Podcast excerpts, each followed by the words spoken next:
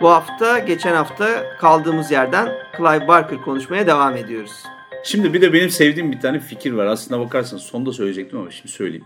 Clive Barker hani dedim ya kendi yolunu açan adamlardan, kendi e, medyasını yaratan kişilerden.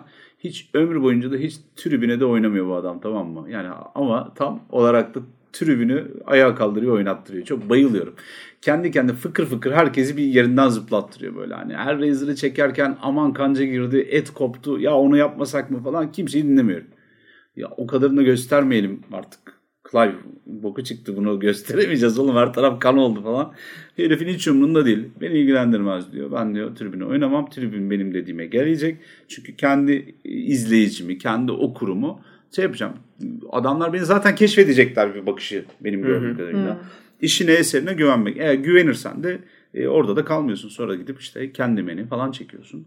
İşine devam ediyorsun. Ki, Kendi evet, beni yani. neyse ki işte orada büyük bir şansımız olmuş bence. Kendi Yönetmen. beni çekmiyor. Yani Evet, kendi yapımcısı. beni e, yapımcılığını yapıyor. Bernard Rose çekiyor ve işte orada sinemanın e, farkını görmeye başlıyoruz. Yani fikrini verirsen e, doğru sinemacıya e, neler olabileceğini bugün geriye doğru bakarak zaten izlememiş olanlar e, eminim hakkını veremeyecekler maalesef bugünkü bakış açısıyla o günün e, efektlerine, o günün anlatım diline. Ama her şeye rağmen Çok bence iyi.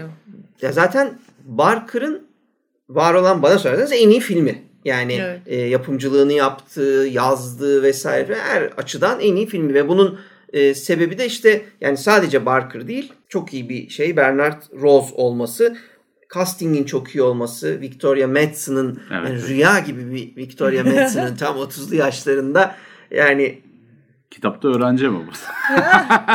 Vallahi Evet, orada evet, da evet. orada da öğrenci zaten işte öyle 23-24 yaşında birini oynuyor da gerçek hayatta Evet, evet, yaşını orada söyledim ben. Hiç öyle görünmüyordu Ee, orada da. Evet. evet, ağzımızın suyu akarak izleyeceğimiz müthiş yani hem güzelliğiyle hem oyunculuğuyla e, göz alan. Maşallah E- kendime. şey e, tabii Candyman'in e, yani figürü de mesela orada da şans bak film çok büyük şanslarla dolu yani orada eğer istedikleri olsaydı ve ilk casting istedikleri gibi olsaydı ve Eddie Murphy'ye paraları yetseydi bence film bozulurmuş. E, neyse ki Hiç Eddie Murphy düşünemiyorum bile Eddie Murphy'yi. Eddie Murphy oynamıyor vesaire. Yani bunlar tabii büyük şansları filmin ama Philip Glass'a müziklerini yaptırıyorlar. Bakın burada atlanmaması gereken çok önemli şeyler var. Filmin mesela müzikle olan uyumu. Girişi mesela o filmin Her girişi de öyledir bu arada. Müziğe çok önem verir. yani önem verir kesinlikle yani e, bütününde var ama burada ben kendime ayrıca ayrıca konuşmamızı istediğim Ben de e, olabilir bir- ya. Olur Evet, olur. evet. Şey, Gayet iyi olur e, bence. detayına gireriz. Ben Çok mesela Ben de, ben de bayılırım. İlk izlediğimde şoka girdiğim bugün hala geriye dönüp baktığımda ya vay anne annesine e, dedirten Şeker mesela komasına girmiş. girişi vardır yani. E, benim bildiğim ilk hava e, görüntüsüdür. Tam 90 derece yukarıdan akan bir görüntü yani e, şehri tepeden bakıyorsun. Bugün çok var. Bin tane film öyle girmiştir. Ama bunu ilk yapabilen mesela Bernard Rose olmuştur ve filmin etkisini arttırması açısından yani orada anlatılan getto hikayesiyle iyi şehrin iyi tarafı, şehrin kötü tarafı arasındaki değişimi sen tam böyle bir tanrı gözüyle şu kuş bakışı e, gördüğün çekimleriyle filan neyse yani A'dan Z'ye IMDB'de vesairede hani böyle düşük puanlar aldığına bakmayın. E, yani hak etmiyor. Yok ya televizyon ve video piyasası zamanlarında Korku. ortalığı kasıp kavuran bir Tabii canım ya, Herkes en iyi biliyor. örneklerden bir en önemli tanesi. e, korku filmlerinden birinin oluşmasında yani her şeyin üstüne bir de Barker'a buradan saygı duymak lazım. Evet. Şimdi e, bu mitolojik efsanevi karakter dedik. Bu Candyman'de de hem kendi mitolojisini yaratıyor hem bir de e, gene bu sen e, Louis kölelik vesaire üzerinden bir kancalı katil hikayesini de Evet. söylüyor. Ya Yani, altta trajik bir hikaye de tabii var yani. muazzam yazıyor onları. Bak Karanlık mesela, romantizmi yani var. orada Evet. hissetmemek Of, mümkün tabii. mü aralarındaki ilişkiyi yani Candyman'le kızın arasındaki ilişki. Interracial bir bu arada da. Yani o zamana Hem öyle, kadar evet. kullanmıyorlar. Bakın bu şeyden ırklar arasındaki yani bir çekim ya da bir ilişkiyi anlatırken kölelik zamanlarında yaşanmış olan bir trajedinin günümüzde hala 90'larda hala bir tabu iken adam Evet. bunu anlatıyor. Müthiş bir şey var, altyapısı vardı. Aslında bakın bu da gene Clive Barker'ın 101 sayılabilecek şey. Yani Clive Barker 101 sayılabilecek bir yöntem. Bu da hani daha evvelden biz burada antik Yunan e, tiyatrosunda şeyleri konuşmuştuk. Yani tragedya ile komedyanın arasındaki farkı okumuştum ben. İlahi komedya bölümünde ya da cehennemde hatırlıyorsanız. Burada da gene öyle bir komedyalık bir durum var. Şimdi normalde korku hikayelerinde dedik ya siyah ve beyaz, iyi ve kötü hemen görebileceğimiz bir yerdeyse, dini referanslıysa özellikle kahramanların bazı tavırları, davranışları oluyor. Bu kahramanlar genelde bu Kuntz'un çok sevmiş olduğu, onun yani tipik Hollywood vari kahramanlar birazcık daha farklı davranıyorlar. Ee, ve anlatımda da zaten hemen, hemen fark ediyor. Clive Barker bunu yazmış. imzası belli adamın diyorsun. Çünkü hani tipik Hollywood'daki kahramanlar genelde yakışıklı, düzgün tipler, doğru insanlar ve iyiliği temsil ettikleri için kusurları ya minimumda ya da hiç yok. Tertemiz insanlar oluyorlar. Ama burada öyle değil mesela. Clive Barker tipi kahramanda direkt olarak şey görüyorsun. Böyle herkes olabilir bu kahraman. Bir eşcinsel bir adam. Var. Yani Aynen öyle. eşcinsellik için söylemiyorum da mesela kumarbaz olabiliyor, alkolik olabiliyor. Tabii. Eski hükümlü olabiliyor. Bak bu dediklerin hepsi toplum dışı ya da toplumun genelinin kahraman olarak saymayacağı tipler. Mesela genç ergen çocuklar olabiliyor. Daha sonraki kitaplarında o. Ondan sonra işte gay bir karakter gördünüz mü daha önce? Yani Barker söyleyene kadar içerisinde geçen. Ya da işte hani kel orta yaşlı bir e, muhasebeci tadında birisi ya da şişman olabiliyor, kahramanı oluyor. Yani İşte- burada e, tabii neyse spoiler vermeyeceğim. Geçelim. Doğru evet. Evet yani. Sonunda çünkü şok Şimdi, olmuştum. şimdi konuşmayalım. Adamın saçları dökülmeye yüz tutmuş deyince Allah kahretmesin lan diye. Ay gözümde canlanan tip bu değildi değil. Ay. Neyse evet geçelim. Bir de şey de var tabii bu kusurlu ya da herkes olabilecek karakterler büyük dönüşürler. Yani dönüşür derken kolu falan kopuyor adam. Bir tanesi işte hani kondüktör şeyi veriyorlar bunun eline böyle. Yine hikayede filmde. Ondan sonra kız e, aklen ya da madden e, sıkıntılar yaşıyor. Öyle büyük bir sorunla karşılaşıyor ki Clive Barker'ın akıl hastanesinden çıkan öyle sağlam ayaklar üstünde durmuyor genelde. Evet. Ya ölüyor. Tabii bak bu şey çok güzel bir detay. Ben bunu kendimeni tekrar seyrederken fark ettim. Şimdi biz kendimeni seyrettiğimiz sırada Lovecraft'ı bilmiyorduk. Daha 1992'de Türkiye'de yani zaten dünyada da pek esamesi okunmuyor ama Türkiye'de e, zaten yoktu yani hani öyle bir bilgi. Fakat Candyman'de kahramanla iletişime geçenler özellikle kızımızda biz bunu baş kahramanda Victoria Madsen karakterinde görüyoruz. Onun etkisi yüzünden mesela farkında olmadan böyle ağlamaya filan başlıyor. Yani e, gözleri kanlanıyor, kontrolünü, vücudunun ve zihninin kontrolünü kaybediyor. Candyman'le yüz yüze gelip onun böyle gerçeküstü sesine muhatap olmak ya. minik minik adamı delirtiyor. Aslında bunlar tabii Lovecraft atıfları. Fakat bizim bunu o gün bilmemiz gerekmiyordu ama bir bir filmde, bir kitapta bunu e, kullanıyor olması bile e, ne kadar büyük bir tarihi anlamda da güç gösterisi olduğunu da açığa çıkartıyor. Yani hikayeler derin derken ne kadar kültüre dayanıyor, kimin öyküsüne ne atıf yapılmış falan bunları fark etmeden ilerlememeliyiz. Orada tam olarak aklın almadığı korku Tabii. ile yüzleşmek. İşte e, aslında Lovecraft'ın e, burada direkt imzasını e, görebiliyorsun çok rahat bir şekilde aynı söylediğin gibi. Bu şeyde de mumyada da adam tatlı tatlı deliriyordu ya hani gülmeye başlıyordu böyle mumya kal abi mumya dirildi yani ama bu bahsettiğim 1930'lardaki e, Boris Karloff'un oynadığı Tabii tabii ilk o da mumyadan. ilk hani mumyayı konuşurken zaten Tabii, tabii. bahsetmiştik. Yani kahkaha atarak delirmek kadar enfes bir şeyi e, çok cesaret edemezlerdi. Onun cesaret etmiş olmaları bile hayranlık Ama o dönem tabii e, sinema ya da e, yapımcılar, direktörler bu kadar ellerini sokmuyorlardı büyük ihtimalle işin içine. Ya kim uğraşacak boş ver bunu çocuk izleyecek zaten delirmeyi versin bir sahne az çekelim demiyorlardı büyük ihtimalle. Çok zor işte yani sanatı şekillendirmek de sanatçı için zor. Evet. Çünkü işin içine para girdiği zaman ve işte bir takım doneler girdiği zaman senin böyle hayran hayran kendini kendine hayal kurduğun ve hani olacağını düşündüğün o rüya bir anda bombok bir kabusa dönüşebiliyor yani. Şu tarafta var bakın sadece hani bir yüzleşme yüzünden hem fiziksel hem e, ruhen bir çöküntü yaşamıyor. Yani ciddi ciddi tecavüz ediliyor abi. 11-12 yaşındayken çocuk mesela Galile'de Böllerin başında Zelim diye bir karakter var. Selim demeye çalışıyor. O esnada Clive Barker'da.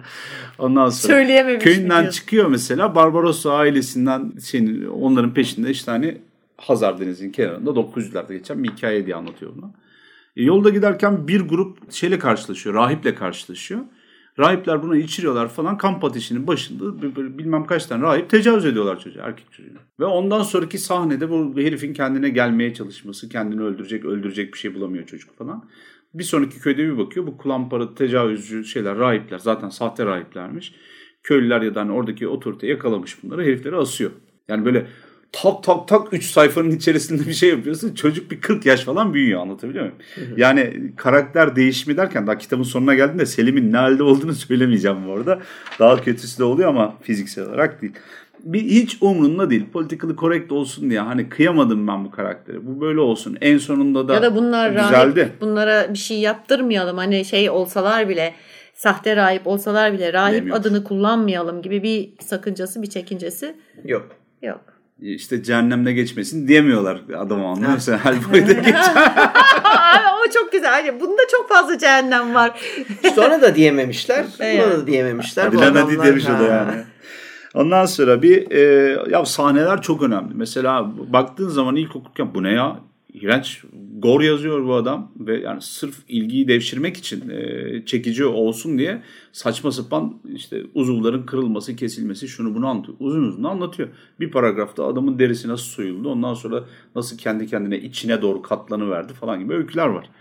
Ondan sonra ya da hani sümüksü bir yaratık tarafından tecavüze uğrayan bir kadın var. Daha sonra da bu baba geri geliyor 10 sene sonra çocuğunu almaya falan. Böyle hikayeler anlatıyor. Evet. Bu acımasızlığı aslında birazcık şeyden kaynaklanıyor. Bizim bu e, vücut korkusuyla alakalı en çok bizi irite eden ve vücut ko- korkusunun anlatırken bu kadar işe yarıyor olmasının e, bir tane sebebi var. O da insan bedenine e, ahlaki olarak duymuş olduğumuz bir saygı. Onun dışında bir de şimdi mesela ölümden korkarız ama en çok neden korkarız? Canımızın acımasından korkarız. Yani bir de o, o da var.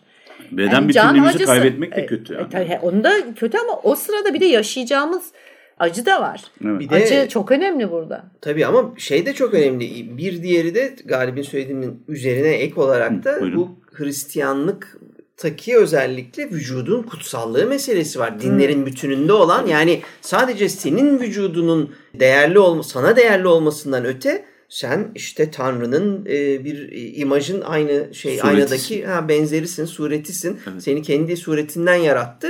O zaman sen zaten ilahi bir varlıksın inancını nasıl Lovecraft işte kozmik korkusuyla yerle bir ediyor. Sen yani şuradaki yerdeki taşla senin aranda hiçbir fark yok varoluş bu devasa evrende dönüp baktığında diyorsa Evet. e, Barker da aynı şeyi açıkça gösteriyor bize. Yani bu vücudun senin tapınağındır e, sözüne geliyor. Tabii hem o yani bunu antik Yunan'da onu söylerler. Tanrılar tanrıların suretinde olduğumuz için dikkat etmemiz gereken şey bedenimiz. E, daha sonra tabii bu birazcık daha yumuşatılmış daha sonra diğer dinlere geçerken ama gene de İslam'da binaullah der mesela şey insan bedenine E, ya da bir cana yani insana.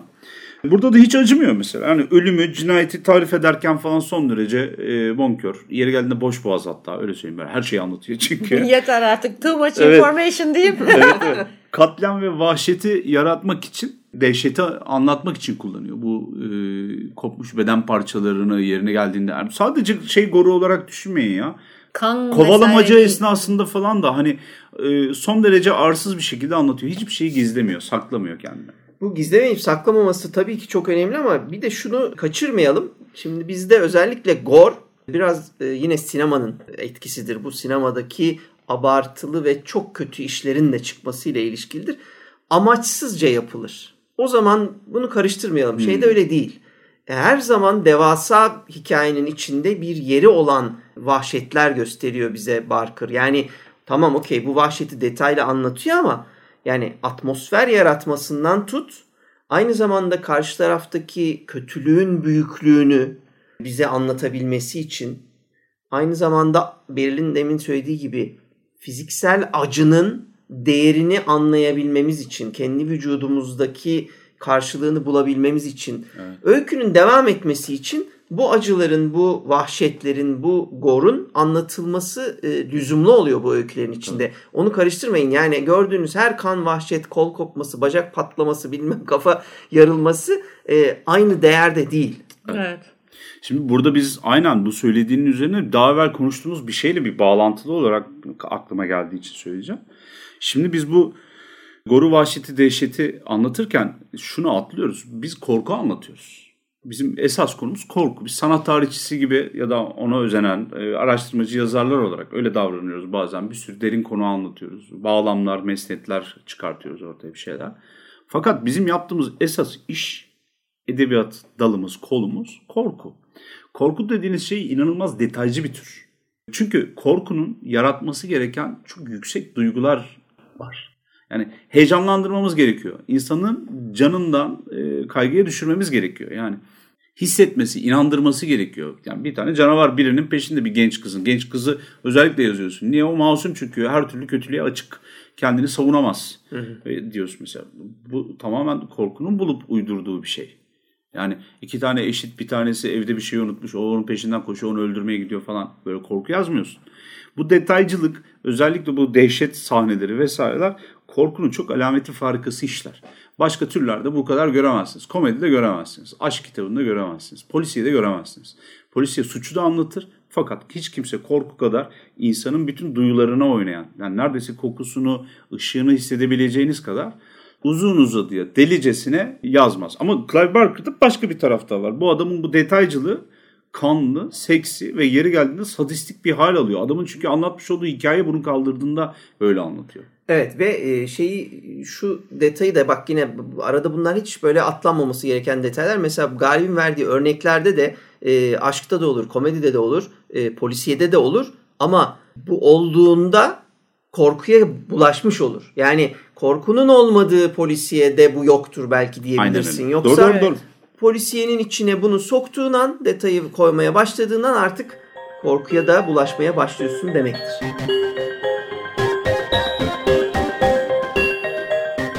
Karakterlerin sıra dışı ve marjinal tiplemeler olduğunu söylemiştik. Aynı zamanda dokunduğu konular da hiç kimsenin dokunmak istemeyeceği, demin dediğim gibi otosansürleyeceği en azından hani Hı-hı. belki de şöyle bir dokundurup geçeceği e, şeyler yani çok öyle ayrıntılarıyla yani kötü taraflarını daha doğrusu korkunç taraflarını irdeleyecek kadar cesareti yok pek çok yazarın. Hı-hı. Ama bu gayet güzel dokunuyor. Mesela cinselliğe dokunuyor. Daha doğrusu cinsellik derken kadın ve erkek olmaya dokunuyor. Hiçbir zaman bir kesin çizgi koymuyor oraya. Değişebilirliği anlatıyor. E, feminizme dokunuyor. Erkeklerin kadına, e, kadınlara uyguladığı şiddete dokunuyor. Homoseksüelliğe dokunuyor. AIDS'e dokunuyor. Şehrin kötü etkisine, medyanın bu yol açtığı bir takım şiddet olaylarına dokunuyor. Pornografi zaten var. Sansür meselesine dokunuyor. O da şöyle yapıyor. E, öyle güzel yazıyor ki sansürlenemeyecek duruma getiriyor. Yani nereden bakarsan bak kitapta herhangi bir şey sansürlediğin takdirde o kitap hiçbir işe yaramayacak duruma geliyor yani. Böyle de bir e, özelliği var. Evet. Ama her şeye baktığın zaman bunun içinde e, eşlerin aldatması var. Yüksek seksüel arzular yüzünden dönüşmeye bile razı olmak var ya da işte e, ruhunun lanetlenmesine izin vermeye e, gibi bir şeyi de var. Vücudunun değişmesine de izin veriyorsun böyle bir durumda. Yani arzu ettiğin şeye evet. kavuşmak için. Kendi kimliğinden çıkıp başka bir kimlikle yaşamaya razı oluyorsun. Tabii tabii. O var. Kendi dünyanı terk edip başka dünyaları keşfetmek zorunda kalabiliyorsun. Ve bunların çok çok iyi dünyalar olduğu da söylenemez. Veya e, kötü olduğunu bildiğin veya tehlikeli olduğunu bildiğin bir ırkı aramaya çıkıyorsun gibi. Yani böyle insanın aslında yapmak istemeyeceği ve çoğu yazarında yazmaya cesaret edemeyeceği bu kadar açık. Yani bu kadar gerçekleriyle e, dokunamayacağı e, şeylerden bahsediyor. Bence e, şunu söyleyebiliriz. İnsanı insan olduğu gibi anlattığını ben düşünüyorum. Yani bu ideal insan işte demin e, başlarda e, bahsettiğimiz böyle kutsal olan bir vücut, ilahi bir varlık vesaire gibi ideal çizimlerden hikayelerden, e, sahte şeylerden çıkarıp özünde kötü olan, vücudunun hazlarına her seferinde neredeyse %99 yenilen, acıdan işte bir yandan korkan, bir yandan zevk alan ama toplumsal baskılarla kendini sürekli duyduğu hazlardan ya da acılardan mahrum bırakan, Dizginleyen. bu yüzden de bunu başka zamanlarda gizli saklı çıkartan gerçek insanın ne olduğunu açıkça söyleme cesareti var gibi geliyor bana. Çok doğru bir gözlem. Evet. Ben şey görüyorum. Yani Clive Barker diğer edebiyatçılardan çok farklı değil bu yönüyle. O da şu. Clive Barker bir dünya görüşüne sahip. O da kendi insanı kamilini, ideal insanını ve de ideal dünyasını aslında resmediyor. Onun bu dünyası nasıl ama ahlakçılık adı altında cinsel tercihlerin yatsınmadığı, kötülüğün e, halıların altına süpürülmediği, e, yaşadığımız dünyanın aynı zamanda içine dahil olmuş böyle birbirinin içerisine grift bir şekilde geçmiş karanlık başka bir dünya, başka bir gerçeklik olduğunu izah eden bir dünya görüşü var adamın ve hikayelerinde de bunu taşıyor. Ama mesela bu dünya görüşünü de zaten bütün işlerinde, eserlerinde görüyoruz. Yapmış olduğu şeylerin hepsi biçem ayarında kalıyor. O vahşeti, goru, şunu bunu. Aslında adamın anlatmak istediği bir yerde yani. Tabii ki yeri geldiğinde o kolun koptuğunu, o tecavüz sahnesini, o ruhen yıkımı falan anlatmak istiyor. Ya da hani ne bileyim gerçekten gözünüzün önünde ne gerçekleşiyorsa onu anlatıyor adam. Hı hı. Ama mesela mutlu sonlara inanmıyor. Ama bu Disney mutlu sonuna inanmıyor bu adam. Yoksa diyor ki yani, kendi içinde belki mutlu bir tarafı vardır. Ya adamın hikayelerini okuduk. Çoğu mutlu son bence. Yani o adamın anlattığı dünyada e, çoğu mutlu son. Ama tabii Clive Barker meşrebince. Anlatabiliyor muyum? Yani o da herkesi mutlu etmiyordur büyük ihtimalle. E zaten o hikayelerin gerektirdiği de mutlu son mudur? Ya bir de Bu işte ayrı soru. ya bak Öyle şu galibin anlatmıyor işte. söylediği şeyi söyletiyor olması bile önemli. Yani öyle bir değişim anlatıyor ki Tabii.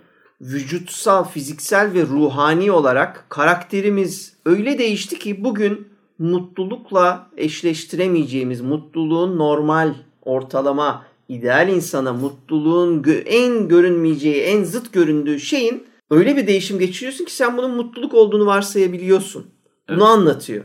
Çok önemli. Ya bir de şimdi şey var. E, biz mutluluk falan deyince hakikaten o Disney esprisine söylemiştim ama Disney'in ele geçirdiği belki de Warner Bros'un falan pompaladığı e, ahlakçılığı, muhafazakarlığın bayrak edindiği bir takım kurallar var. Bu kurallara göre hani hayatlarımız belirleniyor. E, zaman içerisinde yeni şeyler ekleniyor, bazı şeyler çıkartılıyor. Daha evvelden 30 yaşında iki çocuk sahibi olmak var. Pardon 30 yaşında 4 çocuk sahibi olmuşsun. Altı çocuk olan da var. 6 çok eskiye gittin. O bilmiyorum.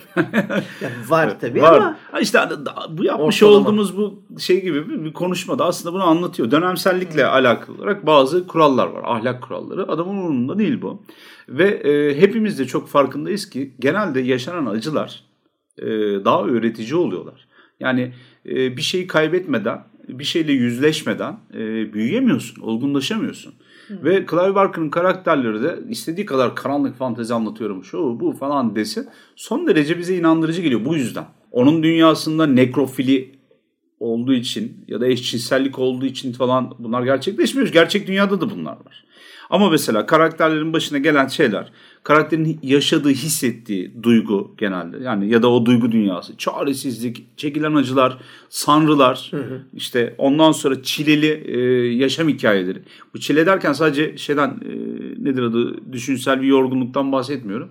Baya baya peşine düşen adamlardan, başına gelmedik kalmamaktan falan bahsediyorum. Ki sapkınlıklar da var bunun Evet. içinde. E, Bunlar dönüştürüyor o karakterleri. Şimdi yani ve kahramanlar fiziksel ya da ruhen büyük ölçüde acılar çekerek dönüşüyorlar. Bu da kötü ya da yanlış bir şey değil. Bu bir e, yaklaşım tarzı zaten. bir de dü- dünyanın normal hali aslında. Aynen yani nasıl öyle. büyüyorsunuz, nasıl Yani, gelişiyorsunuz, Evet nasıl abi. bir şey Hangi, acılarla, hangi hep fanustaydınız bunu mi? travmalarla. Yoksa kalıyorsun olduğun gibi. Şöyle de tarif edilebilir mi? Aslında bu dünyanın bu dünyayı başka bir boyuta e, şey yapıyor, yansıtıyor. Doğru doğru. Yani bir perdeye yansıtır gibi buradaki olanları alıp o dünyanın perdesine yansıtıyor demek daha doğru Evet. olur. Şimdi bir de tavır da var ortada. Şimdi Clive Barker yaşadığı dünyanın iki yüzlülüğü olarak görüyor böyle şeyleri anlatmamayı. Mesela bu, gene e, Cronenberg'de de bu vardı.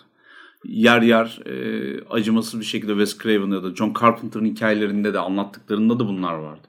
Diyor ki gerçek dünyada bunlar var ama biz bunları yazdığımızda, filme çektiğimizde, tiyatro oyunu olarak yazdığımızda falan aa sen bunu niye yaptın diye hemen Ne sansürlemeye diye, çalışıyorlar. ne içtin diye soruyorlar adama ya da ne kullanıyorsun diye soruyorlar. Evet ya burada da aşırılıklar mesela ortaya çıkıyor. Clive Barker'ın bir sürü yerdeki o cinsel, dinsel, şiddet böyle fiziksel şiddeti ondan sonra ruhsal çöküntüleri, insanın kendini minicik hissettiği o canavarlar karşısındaki anlar aslında bu ikiyüzlülüğe karşı verilen bir tepki olarak da ben görüyorum.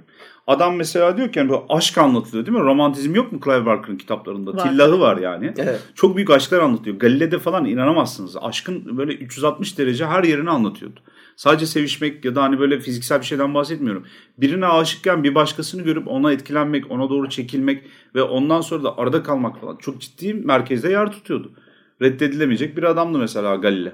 Ama bizim burada mesela odaklanmamız gereken kelime belki de ölçü olmalı.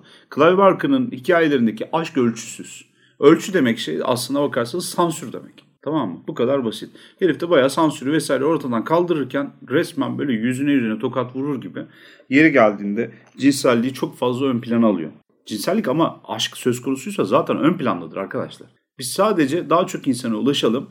Bazı muhafazakar okur ve yayıncılar ya da hani ne bileyim kamu dairelerine daha sevimli görünelim diye bunu. Evet. Görmezden geliyoruz. Yoksa hayatınızda kendinize ait olan alanda zaten yaşıyorsunuz bunu. Kötü de değil bu. E zaten cinsellikten dünyaya geliyorsunuz Ya, yani. evet. Hayır, yani hem o hem de e, şöyle basit bir şey var. Bunu anlatmaktan Barker da çekinmiyor. Ben de mümkünse e, Tabii. hayatımda hep bunu öykülerimde de e, romanda da bunu yapmaya çalıştım. Bakın cinsellik olmaz ise yetişkin iki insan arasında bir ilişkiden, aşk ilişkisinden bahsedemeyiz. Cinsellik yoksa o zaman o, o başka bir ilişki olur. Başka bir arkadaşlık türü olur cinselliğin zorunlu olduğunu anlamak durumundasınız. Yani cinsellik olmuyorsa başka bir şey yaşıyorsunuz demektir. Ee, yani öyle çocukluk aşkı, işte el ele tutuşmak tutuşmak. falan onlar çocukluğun duygularıyla bir arada gider. Ancak o belirli bir süre dayanabilir onlar. Evet. Oysa kendinizi tamamen açmadığınız zaman diğer insana hem zihinsel hem fiziksel olarak Evet. o zaman zaten paylaşım başlayamıyor. Paylaşım başlamadığı için de çok yüzeyde bir ilişki yaşıyorsunuz. Ee, Tanıyamıyorsunuz. tanıyamıyorsunuz. O sizi tanıyamıyor. Kendinizi anlatamıyorsunuz. Vücudunuzu anlatamamışsınız ki kendinizi anlatasınız. Yani e, anın en böyle fiziksel yanınızı siz açık edememişsiniz ki iş dünyanızı paylaşmaya başlayın. O yüzden bunları e, anlatmak önemlidir zaten. Evet. Bu dedik ya bu aşırılıklar ölçüsüzce aşkı anlatmak falandır. Yani cinselliği aslında görmezden gelmek var. Yani görmezden gelmemek var mesela. Bu bir tercih olabilirdi. Ama bunun yanında da bir sürü yerde tansiyonu ya da kahramanların birbiriyle alakalarını işte hani cinsellik üzerinden tanımlıyor. Neden? Çünkü çok daha heyecan verici bir yandan da. Korkutucu da muhafazakar bir toplumda yetiştiyseniz eğer görmüyorsunuz da cinselliği. Tak tak yüzünüze vurduğu zaman böyle bir iki tane sahneyi Evet. Clive Barker hemen sizin ilginizi alakanızı yakalıyor. Yani ilgi alaka sadece beğenmek, övmek değildir. Aynı zamanda irite ve rahatsız olmaktır. Farkında olmak aslında bu. Hemen fark ettiriyor kendini. Ama bunun içerisinde mesela kirli, paslı, pasaklı, pis bir e, atmosfer çizmeye bayılıyor. Çünkü o hemen böyle irite edici, sizi nerede olduğunuza dair hemen uyarıcı, o dünyaya getirici, atmosferin içine sokan bir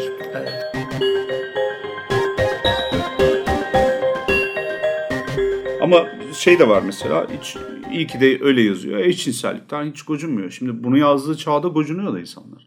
Bugün biz de gocunmamalıyız diyeceğim.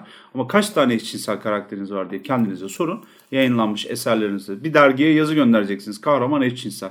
Cinselliğini de çok güzel yaşıyor ve kimseye de hesap vermiyor.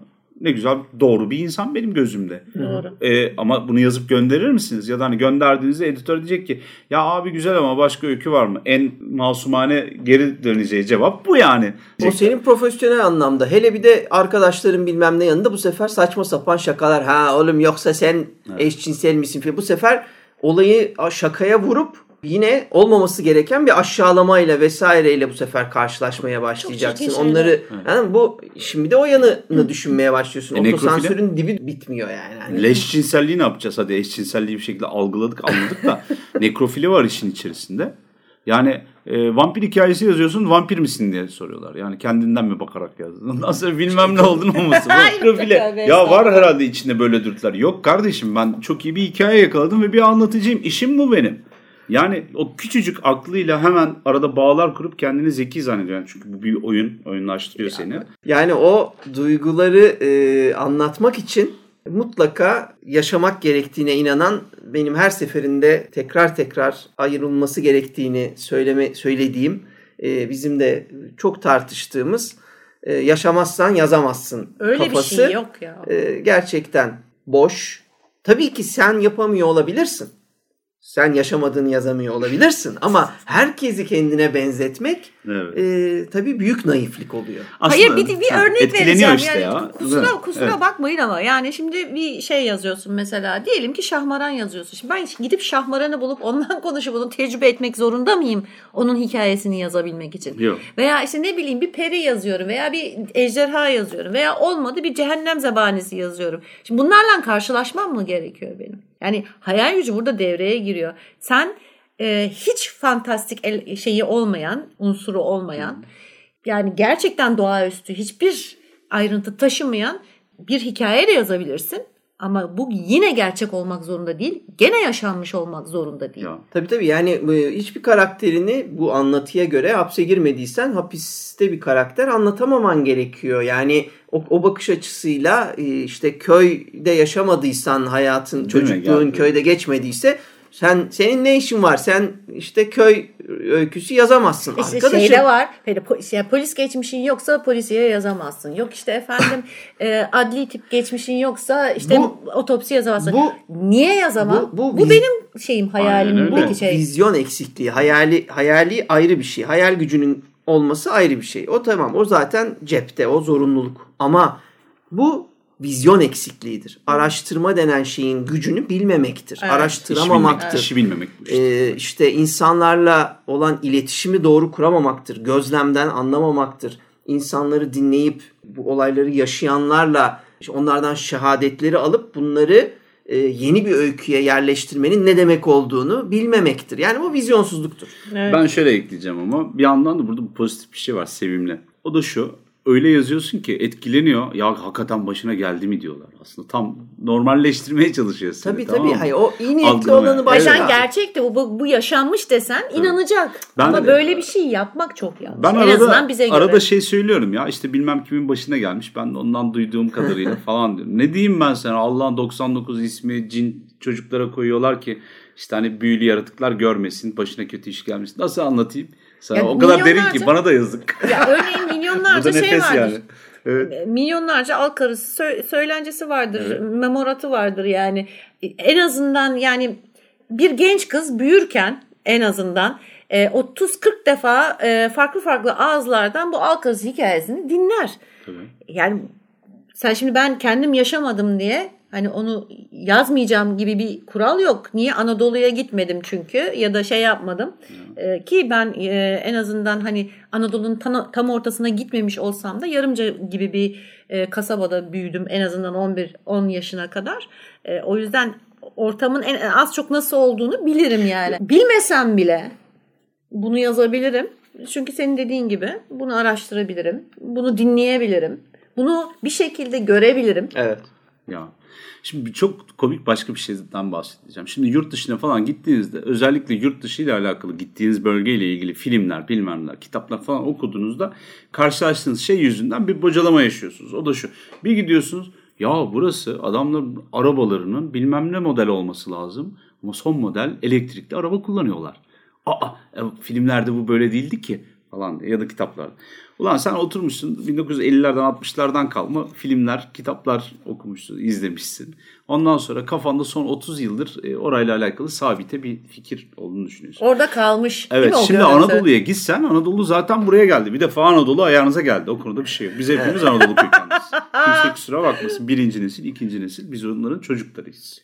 Ve ben yani bir şive yaparım burada aklınıza alırım. Canım tabii Allah Allah yani o çok net tamam Evet. bir tane bizim e, İskoç'umuz olsa da e, ben bayağı 3 nesil Ankaralıyım yani a, göbeğinden geliyorum Tabii. yani Esen E, Nevşehir'de. ben Nevşehirliyim. Ha, yani. E, benim zaten işte hani bir Ay sürü yerde canım, yani, ay- Hayır yani o işin Ve- esprisi ya- Hoş- yani işte tamam ben İskoçya'da doğmuş olabilirim ama sonuçta benim de kökenlerimde Macar var yani. Ha, Macara nereden geldik? Anadolu'nun. Macar bölgesi. Hayır ama şunu demeye çalışıyorum yani tamam Macar ama nihayetinde buraya gelmişler. Bunlar Macar Macaristan'da yaşayan Türkler. Tabii canım tabii. Hani oraya geçmişler sonra Bulgaristan'ı oradan da Türkiye'ye Tabii, tabii. geçmişler yani Anadolu'ya geçmişler. Nihayetinde hepimiz aynı aynı soyuz yani. Ya şunu söyleyeceğim ben işte. Şimdi zannediyor ki kişi oraya gittiğiniz zaman bizim hikayeyi anlattığımız dönemdekiymiş gibi kaldı zannediyorlar. Şimdi Anadolu buraya geldi İstanbul'da Anadolu'ya gitti. Kimse kusura bakmasın. Yani evlerin vesairenin çevrenin birbirinden farklı olduğunu mu düşünüyoruz? Oradaki insanlar başka şeyleri mi arzuluyor zannediyorsunuz?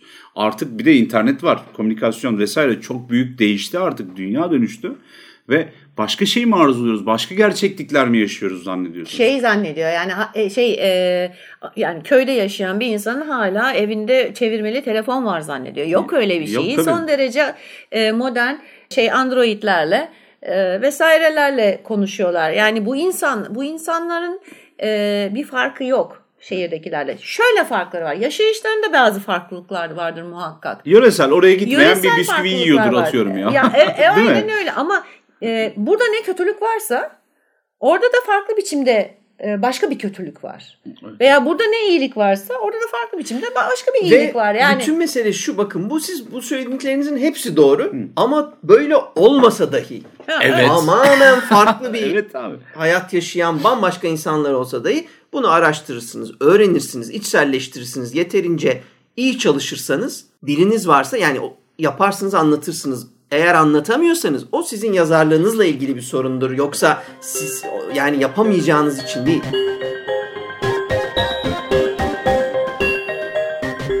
Gene Clive Barker örneğinden gidelim. Bir olay oluyor diyelim kalabalık bir yerdesiniz 500 kişi aynı şeye şahit oluyor. Hepsi birbirinden ayrı anlatacak. Bazı temel akslar paralellik gösterecek sadece. Yani onun dışında herkes kendi meşrebince, dünya görüşünce, öne çıkartmak istediği yerle hangi notadan çalacaksa, okuyacaksa Tabii o fiziksel özelliğiyle boyu uzun Aynen mu kısa mı önünde Doğru, biri bravo. var mıydı yok muydu? Göremez ya da ne bileyim merdivende duruyordur. O esnada başka bir bölgede sesi duymuştur. Ya da herif kördür. Ya da hani kadın sağırdır. Bir şeydir bir şeydir. Olacak bu, bu kaçınılmaz. Siz, insanlar şey zannediyorlar. Böyle bir şey anlattığınız zaman biz sanki e, kendi örneğimizi de verelim. Biz bunların derlemesini yapıyoruz ve birebir uyguluyoruz gibi zannediyorlar. Bu masalda da aynısını söyledim ya ben. Ya kardeşim bizim öyle bir vazifemiz yok. Biz sanatçıyız yani. Evet Yazıyoruz. gerçeği veya anlatılmışı aktarma gibi bir şeyimiz yok. Umurumda Tarih, değil. Tarihçi değiliz yani nihayetinde. Daha önce konuşmalarımızda bahsetmiştim. Tarih de aslında baktığı zaman bir bilim Evet. ama neresinden bakarsan bak tarihi kimin yazdığıyla ilgilidir. Ne kadar objektif olabildiğiyle ilgilidir ve ne kadarını görebildiğiyle alakalıdır. Nihayetinde yüzde yüz e, gerçek, yüzde yüz doğrudur diyemeyiz. Evet. Bir de o gerçek işimize de gelmez. Kimse Ne? kusura bakmasın. Canımızı yakar. Yani tutup İstanbul'un fethi mi, İstanbul'un işgali mi? Ee, ya da anlatabiliyor muyum? İşte neresinden bakıyorsun? Evet. Yani Evet. İstanbul adında bir şehir var ve e, o bir savaş ile el değiştirmiş. Bu subjektiflik iyi de içeride 10 bin tane kişi var dışarıda 100 bin kişi dediğinizde sizi mutlu etmeyen yerlere de varabilir bu. Ha bir de yorum farkı da çok önemli. Belli sen altına imza atıyorsan o senin alkarın oluyor. Kimse kusura bakmasın. E, tabii tabii O canım. cinse galibin cini oluyor o kadar. Yani senin hortlağınsa mesela Demokra'nın anlattığı bir hortlak hikayesi oluyor. Ya Bunu- Ankara'sı böyle olmaz veya işte cin de böyle değil aslında gibi bir şey söylenemez bu hikayeler için. Çünkü bunlar baştan belli kurgu ya. Yani bu hayal gücünün ürünü. Ama bak işte dedin ya tam anahtar zirve tam tam yerine geldi bu. Bu insanların bir suçu yok bize bunu getiren söyleyenlerin ve %90'ı da bence iyi niyetli. İyi, Tabii tabii canım tabii. Şunları da ekleseydiniz diye belki anlatmaya da geliyor olabilir. İşte hani burada sıkıntı şu bu insanlara bir şeyler pazarlayan in- kişiler kötü niyetli de değiller ama benim malım daha iyi diye anlatmak için gerçek hikayedir diyor. Birebir böyle olmuştur diyor. Anlatabiliyor muyum? Yani yaşanmış hikayelerden derledim ben diyor. Yok öyle bir şey. Yani sen hikayecisin. Sen anlatıcısın abi. Yani bu kadar. Başka bir şeyle insanların karşısına çıkma çünkü zarar veriyorsun. Bu yani birinci kişi ya da anlatıcının gözünden yazılan hikayeler mesela baktığın zaman işte e, 1700'lerden başlıyor. Evet, evet. En azından işte şeye kadar e, 1900'lerin işte ortasına kadar bu çok popüler bir şey hala da var. Yani şöyle var. İşte bir anı işte birinden karşılaştım bana şunu anlattı diye başlayan hikayeler bunlar. Bugün de var. E, kuzenim ya kuzenimin başına gelmiş. Bir arkadaşımdan duydum falan Arkadaşımın diyorlar. arkadaşı çok ünlüdür. Evet evet yani forumlarda vesaire biri soru sorarken internette Bir arkadaşım var. Onun bir da arkadaşım böyle başına bir gelmişti. var. Al işte. Hala eskimiyor anlatım. Yok es, eskimiyor ama en azından işte bu bahsettiğim dönemde bu çok popüler bir e, şey türüydü, edebiyat türüydü. Ama bu eski olduğuna veya hani e, artık popüler olmadığı anlamına da gelmez. Gerçekten güzel bir yöntemdir hikayeyi anlatmak için. Clive Barker çok aktif bir sanatçı. Ee, bir sürü şeyin içerisinde de bulunmuş. Sanatın çeşitli dallarında, çeşitli ortamlarında eserler üretmiş bir insan bu. Tiyatro eserlerinin iki tane üç tane galiba 90'larda gene yazdıkları biliniyor. Ama ben mesela kendimce bende iz bırakan sevdiğim e, belli başlı eserlerini söylemek istiyorum. Kan kitapları bir defa 84-85'te e, tamamlanan 6 bölüm olarak 6 cilt olarak çıkan kitap serisi muazzam bir antoloji. Bir defa bir yazarın e, okuması gereken bir şey. Clive Barker biraz da acı bir adamdır. Yani bütün o iki program boyunca anlatıp duruyoruz. Öyle ağız tadınızı değiştirir. Yani ama kötü değildir. Clive Barker size çok şey öğretir. Eğer yazıyorsanız. Okur için de. Okurun da gözünü değiştirir, geliştirir. Ama işte öyle de bir tehlikesi var. Yani, o kaliteyi sürekli aramaya başlarsınız bir Tabii. süre sonra. O dönüşümden mutlu olmayabilirsiniz. yani hayır E, o şeyi e, hissi o darbeyi bekliyorsun başka kitaplardan. Evet evet yani bir tahribat yaratıyor tamam mı? Önceki gibi olmuyorsunuz. Clive Barker karakterinin başına ne geliyorsa okurun Clive başına. Barker öncesi Clive Barker sonrası Çok önemli. Çok şey. e, iyi sanatçıların en büyük özelliği odur. iyi eserlerin. Kitaptan önce neydim sonra neydim diye düşünürsün çünkü. Yani Evet. bence bu bir ölçü olmalı. İkincisi lanetlenme oyunu hemen peşinden geliyor. 85 daha hemen ardından aynı sene çıkartmış. Ondan sonra 1987'de galiba Hellbound Heart 86. 86'da 87'de 87'de film film, yapıyor filmi çeviriyor. Bu, e, bunlar önemli şeyleri. E, Lanetlenme oyunu da bayağı kalın e, bir kitap. E, Hellbound Heart biraz daha kısa şeydir. Novela olarak Novella, geçiyor. tabii. 200 sayfa falan civarında galiba. E, önemli eserler. Bunlar Türkçe'de 2000'den sonra çıktı bunlar genelde. 2006 civarında falan ya da ne bileyim daha çok bir göze çarpar ya da yeni baskı yapıyor oldu. Ya en azından Türkçe'de hani benim gözüme çarpan Doku Dünya. Doku Dünya var tabii. Doku Dünya var, Kabal var, Kutsan, e, Kutsanma Ayini var, Galile var. Evet. Bir de şey var, ım, Sanat serisi var. Imajika'yı falan zaman hırsızını çevirdiler. Zaman Hırsızı var evet. Heh, e, zaman Hırsızı'nı da gördüm Thief şey of, olarak. Evet. Thief of Always'di. Always, Thief of Always. Şey daha sonra başka yerlerden de çıktı. Bir iki tane çevirisi de kötü ama yani ne yazık ki bir iki tanesini gördüm. iyi değil. Anlaşılmıyor yani. Söyleyeyim. Macera Perest'in güzel bende Kutsanma Ayini var. O bayağı iyiydi. O da iyiydi. İteki'den çıkan Doku Dünya da güzel. Onu da söyleyeyim. Yakın Dost zamanda çıkardılar. ama galiba onun şeyi. Hmm. Emin değilim ama şimdi yalan bir şey söylemiş olmayayım. Ee, bu kitaplar önemli. Bunlar zaten hani dili de değiştiriyor. Ama benim tavsiyem birincisi çok fazla eseri var adamın ve çok az çevrildi. Ee, şeyin 3. ciltten sonrasını çevirmediler kan kitaplarını. Kan kitapları 6 cilt. Daha sonra arada çevrilmeyen başka şeyler var. Bir de adamın kendi ana dilinde yazarken yani bir, Demokan birazcık daha rahat bir dili var dedi ama okunabilir demek istiyor. Purple prose işte hani şeyler yapmıyor. Cümleler yok yani. Ee, Tabii tabii yok yani Oyunlar işte oynuyor şey, adam ama. e, bestseller dili canım. Çok Tabii. net bestseller dili yani. Çok keyifli bir dili olduğunu düşünüyorum ben. Evet Anlatmak ben de o istediği dili şeyler severim. Yani e, çok hoş bir şekilde anlatıyor ve hani öne çıkarttığı kısımlar da iyi. Bence bir şansınız şans verin İngilizceden bir okuyun. Bunlar ulaşabileceğiniz kitapları. Şimdi ben genel olarak kitaplarına baktığım zaman hani bir kendini tekrar olayı vardır. İşte King'de de vardır o, Kunst'ta da vardır, Lovecraft'ta da vardır, Poe'da da vardır. Yani sadece bu yazarlarda değil. Pek çok yazarda vardır. Bu e, eminim bizde de vardır tekrarladığımız noktalar. Barker'da da var tekrarlanan e, motifler. Fakat şunu fark ettim. Bu kitaplar her birine baktığın zaman ayrı ayrı baktığın zaman hepsi farklı bir hikaye anlatıyor. Hmm. Yani şey bile seri halinde olanlar bile mesela bu He- He- Hellbound Heart e, serisinde olan kitaplar şimdi bir başka bir şey anlatıyor tamam öbürkü devamını anlatıyor veya öncesini anlatıyor ama tamamen başka bir hikaye anlatıyor. Kahramanları da farklı bu arada. Evet evet Da çok öyle de bir durum var. Yani bir yerdeki kahramanı başka yerde kullanabiliyor. Ama şey farklı. Tamam okey. Hani mesela tekrar eden motif ne var? Farklı dünyalar veya farklı boyutlar. İşte bilinmez dünyalar ya da bilinmez canavarlar. Hani bunları görebiliyorsun. Bilinmeyen ırklar. Evet. Evet. e, bunlar var. Ama bu belirgin motiflerin haricinde ki zaten stilinde biliyoruz fiziksel acı veya işte e, beden korkusu Evet. en öne çıkan motifi. Evet. Ama baktığın zaman bir kitap bir kitaba benzemiyor. Yani hepsinin ayrı bir okuma şeyi var. Mesela bendeki işte bu kutsanma ayini aslında ne korku ne fantazi. Bir vahşi doğa fotoğrafçısının Evet. çocukluktan gelen bir travmayla bugünkü adamın bugünkü adam oluşunu anlatması ve ondan sonraki değişimini. Yani bir adamın değişimini ve hayatını anlatıyor ve işte bunalımlı mı sıkışıp kalmasını. Evet, Kimi yerde doğa üstü gibi hissediyorsun ama değil gibi hissediyorsun sonra falan. Şimdi diğerlerine bakıyorsun mesela Imagica'da tamamen fantaziye dönüyor iş.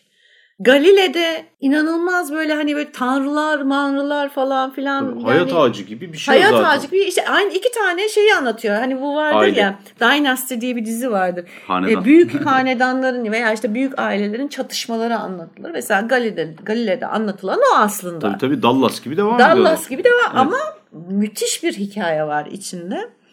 E, onun haricinde şey var mesela Kabal'da Kabal tabii. e, farklı bir tamamen dünya anlatıyor.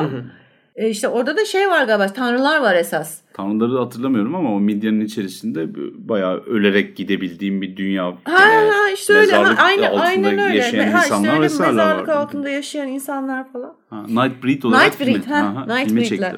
Yani bakıyorsun her seferinde farklı bir sürpriz sun- sunuyor sana. Yani okuma şeyi çok zevkli. Evet. e, varyasyonlu yani çok çok çeşitli e, şey sunuyor.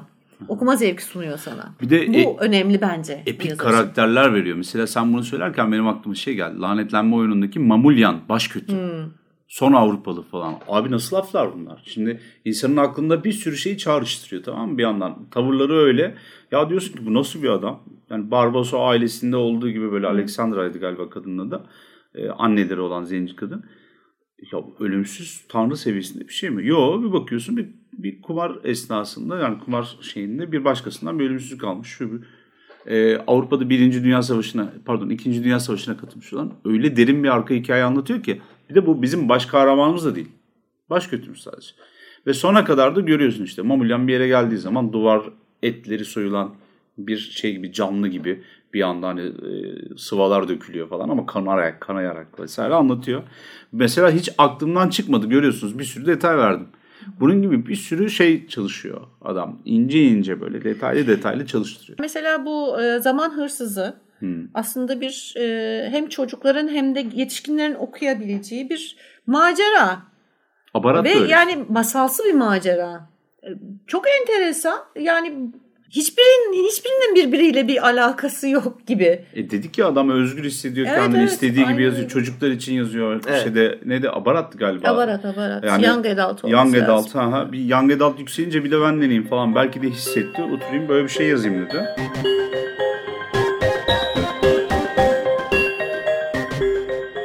Buradaki detaylarda bu yazma meselesi çok önemli. Öncelikle yazar olduğunu Barker'ın hiç unutmayalım bence. Çünkü akıldan çıkabiliyor. Yani siz Clive Barker's Night Seed'i e, oynayıp ya da Undying oynayıp Jericho oynayıp Barker'ı e, anladığınızı e, düşünmeseniz iyi olur. Ya da filmleri seyrederseniz Barker'ın sizde oluşturacağı imajla edebiyatını okursanız oluşturacağı imaj da çok farklı. Ona da dikkat etmek lazım. Evet. Dediğim gibi kolay okunan, e, çok etkileyici kendi e, efsanesini, kendi mitolojisini Hristiyanlıkla ve e, onun kötülerini, iyilerini kullanarak dahi olsa çok orijinal bir şekilde oluşturmuş bir zihinden bahsediyoruz. Onun yanı sıra dediğim gibi filmler zayıf kalıyor.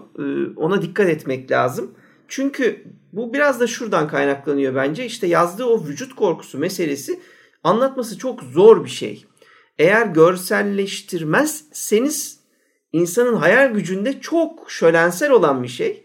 Sinemanın teknikleriyle e, özellikle 90'lı yıllarda plastik e, makyajla yapmaya çalıştığınızda ucuzlaşan bir şey. Bir de kötü örnekleri var abi. Evet, 80'lerin tabii, teen tabii. Yani- slasher filmlerini düşün. Hayır, hem onlar da kötü ama şey de e, çok iyi değil yani e, bence. Hellraiser. Şimdi Hellraiser'daki de çok iyi değil teknik olarak. Yani bunu en iyi yapabilen belki Cronenberg olmasına rağmen o da yani bir tane adam. Yani ki onda bile sen fark edebiliyorsun yani bu ufak tefek şeyleri. Bunlar bir anda konuyu ucuzlatabiliyor falan. Oysa hayal gücünüzde çok daha güçlü imajlar yarattığını unutmayın. Yani edebi anlamda Barker'ın yeri yapımcı ve yönetmen olduğu şeyin daha üstünde bence. Doğru Evet. kusuru yok adamda Evet. bu arada gerçekten. Yani e, yazdıklarında şeyi görmüyorsun, hata görmüyorsun. Yani ne anlatmak istiyorsa tak tak veriyor. Ama e, ya biraz görsel sanat birazcık daha kusurlu. Özellikle başka bir sanat dalından eğer geldiyseniz e, oradakini buraya yansıtmak zor iş. Mesela Nightbreed'de de gene Cronenberg'de çalışıyor. Hesapta Cronenberg'de oynuyor da hatta oradaki Evet. Şey e, bizim seri katil e, psikiyatristimize. Ama bu etkileşim dahi mesela Cronenberg'in o kanlı e, tarafı da anlatabiliyor muyum? Yani 80'lerde o iyice zirve yapan, e, dönüştüren etli kanlı korkusu da, vücut korkusu da ona rağmen çok fazla şey de değil. Birbirlerini etkileyemiyorlardı artık. Yani çünkü e, bir yere kadar olabiliyor. Dönemin şartları o kadar plastik Yani- lateks var yani. Şimdi ha şartların dışında ama şu da var. Bence ben yani şeyin daha güçlü olduğunu anlatmam lazım. Altını çizmemiz yani yeterince altını çizemeyiz. Onu demek istiyorum. Yazarken az zihninizde oluşan şey her zaman çok daha güçlü. Tekniği o gün yapamıyorlardı da bugün yapıyorlar mı diye düşünürseniz 2009'daki Kan kitabı filmine bakın. Yine olmuyor. Yani sizin zihninizde ölülerin tenine hikayelerini kazıyarak anlattıkları bir beden müthiş, korkunç, dehşetli bir şey olabilecekken filmde gördüğünüz şey bana sorarsanız yine zayıf kalıyor. Yani teknik olarak iyi yapılmasına rağmen zayıf kalıyor. Gerçekçi olmuyor o e, kendi dünyası içinde. Evet. Ya bir de gerçekçi olsa da abi o görülsün diye yapılmış, anlatılmış bir şey değil o. Şeyde Book of Blood'da da ben hatırlıyorum 2008 tarihli sevdiğim de bir filmdir. Onda mesela o son sahnede üzerinde o yaralar çıkmaya başladığında yazılar belirirken muazzam korkunç. Ne zaman ki hani bir, bir glimpse, bir hayaletlerin aslında üzerinde bunun çalıştığıyla alakalı bir görsel gördüğün anda esprisi kaçıyor aslında. Yani orada bir teknik olarak da başka bir şey de var. İnsan onu Belki görmediği zaman korkuyor. evet. Yani vahşet birazcık farklı çalışıyor. Ama bunların ikisi de iki ayrı büyük sanat Evet. dalları. Evet. Değil mi? Bunu da ortalamanın çok üstünde yapıyor. Yani ben Evet. bizim benim e, hani sinemacılar yapınca onu e, işlerini e, filme aktarınca daha iyi olduğunu işte Candyman örneği gibi bir örnekle ben verebiliyorum. Evet. E, kendisi yapınca biraz daha altta kalıyor ama dediğim gibi yine müthiş filmler oluşturduğunu e, çıkardığını Filmleri söyleyelim biraz da. Mesela ben gene kendim not aldığım şeylerini söyleyeceğim. Başka katıldığı, yazdığı, yapımcı olduğu eserler var. Ama mesela e, birkaç tane önemli film var. E, Hellraiser'ın çekilme sebebi olan iki tane film var. Underworld ile Transmutation diye geçiyor galiba diğer adı da. E, Rawhead Rex. Evet. E, bunların ikisi de böyle tuhaf iyi öyküler aslında. Çarpık da bir yandan. Ama neredeyse video kasete bile çekmeyeceğin e, ucuzlukta video değil de televizyon filmi ayarında flik olarak çekiliyor ve o kızarak zaten parayı da bulduğu için biraz oturuyor Hellraiser çekiyor. E, bu filmlerin daha sonra devam eden filmleri bence her biri birer tane bölüm hak ediyor onu bir söyleyeyim. Yani Hellraiser e, serisi 8 tane film. E, bilgisayar oyunlarına falan da geçmişliği var. Başka şeyleri etkilemiş. Belki iki bölümü hak ediyordur. Öyle bir franchise İki- o. iki- evet yapmak lazım. İki bölümlük Hellraiser. Va- Olmayacak iş değil. E, Hellraiser'ı biliyorsunuz. Şeyi e, unutmadan ama 1 ve 2'yi sadece kendisi e, yazıyor. Diğerlerini produce ediyor. Yani ondan sonra olan süreçte yani senaryo Tabii. yazma anlamında tabii. senaryosunu yazmıyor. Hatta 2'yi de yazmayı düşünmüyor. Ben bitirdiydim o hikayeyi diyor. Yani şey de istemiyorum ama iş yapınca diyor stüdyo bırakmadı diyor. Hemen Evet. 2'yi yapalım diyor. Sonra Nightbreed var. 1990 yılında 88'de çıkan Kabal'ın e, artık o başarısıyla etkisiyle beraber gene filme çekmeye çalışıyor. Nightbreed e, Cronenberg'in falan oynadığını söylemiştik 1990 tarihli. E, güçlü de giriyor filme bu arada. Yani Clive Barker sunar. Nightbreed iyi oyuncular var. Efektler falan da fena değil. Oydu buydu derken bilgisayar oyunu da çıkıyor bu arada. Ondan sonra video oyunu çıkıyor. İki tane oyun var hatta. Şey değil e, iş yapmıyor. Ve o yüzden de e, büyük ihtimalle senin o senin derken ikimizin de hatta hepimizin çok sevdiği Candyman'in bir başkasının çekmesinin sebebi de Nightbreed'in başarısızlığı. Nightbreed Tesadüf olmayınca- olmuş. İyi bir tesadüf Evet, desek? evet, abi. Yani iyi ki Nightbreed başarısız olmuş. Kesinlikle. Kült filmdir bu arada onu da söyleyeyim kötü değildir. Ondan sonra da Candyman geliyor 1992. Ondan sonra Lord of Illusions var 95'te ki o da zaten büyük ihtimalle Candyman'in başarısı yüzünden Çekilmiş. mü- şey çekilmişi geçtim. Çok sağlam oyuncu kadrosuyla giriyor. Evet. Ee, ve yine çalışılmış efektiydi, montajıydı filan böyle. Hani bence işte maalesef e, yine zayıf kalıyor o kadroya rağmen. Evet. Ee, ben bayılırım Lord of ama- Rings'e. Öyle öyle güzel bir film. Hikayeler e, hikayeleri atlamayalım. Yani çok ilginç hikayeler, çok güzel e, önemli lafların söylendiği işler bunlar. Neydi? Last of the Illusions galiba o. Yani son illüzyon falan tadında bir şey o. İlginçtir. E, Crash'in vesairenin olduğu bir dünyada e, cinsellikten değil çekinmeden hikayeler anlatan, çeken e, şey Clive Barker o aralar pek fazla girmiyor. Gods and Monsters galiba 98'de yapıyor. E, çok fazla 90'larda da yani bu kadar bir etkinliği olduğunu görüyorum. Daha sonra da benim arada gördüğüm 2000'lerin başında gene başka işler var ama Midnight Mid Train o da Sam Raimi çekmişti galiba. Doğru mu hatırlıyorum? Yok. Yap, gene yapımcı olabilir o da. Ee, Midnight Mid Train güzel bir filmdi bence. Tam dedik ya karakterleri gerçek dünyada gibi. Ee, neydi? Bradley Cooper mıydı? O zaten ilk rollerinden bir tanesi. O fotoğrafçıyı oynuyor başrolde. Çektiği fotoğrafların galeri tarafından, galeri sahibisi tarafından kabul edilip edilmeme gerginliği var bir bekleme anında. Ya kardeşim sen yer altında bir gece yarısı e, metro hattındaki cinayetleri ondan sonra yer altında yaşayan başka bir ırkı e, insanın acizini vesaire anlatacaksın. Biz ne arıyoruz burada ya diyorsun. Tamam bu sahne niye var diyorsun. E, bunu dedirtiyor Clive Barker. O sahne niye var? Çünkü adamın fotoğrafçı olduğunu anlaman için var. Gerçek olması gerekiyor. Karikatür değil yani. Evet. Evet. Ondan sonra da 2009 yılında daha deneysel görünen e, Book of Blood var. Kan kitabı. E, hepsine de bayılıyoruz tabii. Yani işte bunun e, ardından da şeyi söyleyeyim. Tortured Souls'u onun şeyle beraber Todd McFarlane'le yaptığı bu bir minyatür serisi var. İlk 6 canavarın e, işte onun novellasından beraberce minyatürler yapıyorlar filan. O onun da bu Tortured Souls'un da gelecekte filmleşme ihtimalinden bahsediliyor ama daha tarihi filan belirli değil. Bilgisayar oyunlarını söyleyelim. Hemen 3 tane oyun var aslında söylenecek. Nightbreed'in e, 1990 yılında çıkan iki versiyonu var. Bir de Ultimate Nightbreed. Nightbreed Interactive falan. movie olan evet, diyorsun. Evet. Ee, Undying var. Ben Undying'i nedense hep 1999 falan diye hatırlıyordum. 2001. Bayağı 21 bilmem ne 2001 tarihinde yayınlanmış. Çok oynadık. Atmosfer müthişti. Clive Barker'ın etkisini görüyordun. 2006 senesinde de rahat durmuyor gene. Gidiyor Jericho'yu yapıyor. Ee, Jericho'nun içerisinde çok büyük etkisini görürsün. Ee, gene Clive Barker'ın. Bir de ilginç bir şekilde 1998 tarihli e, Blood 2 oyunu. Mesela 90'lardaki first person shooter'larda da e, en karanlık olanı odur. İşin içinde kalt varsa bilmem ne varsa. Hep Clive Barker etkisi olduğunu düşünüyorum.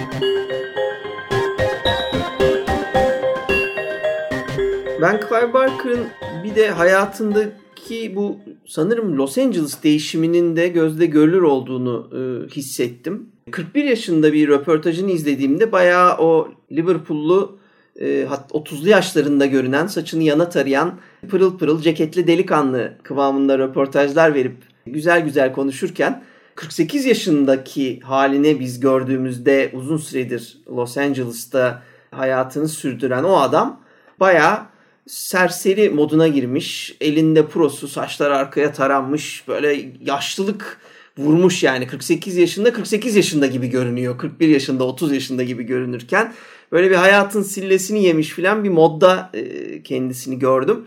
E, sanki o da o yaşadıkları yazdıkları gibi yaşadıklarıyla çektiği e, sıkıntıyla acıyla e, hayata dair şeyler söylüyorum. Yani sadece böyle müthiş e, acılar, travmalar yaşamak zorunda değilsiniz ama Endişe bile yeterli diyorsun.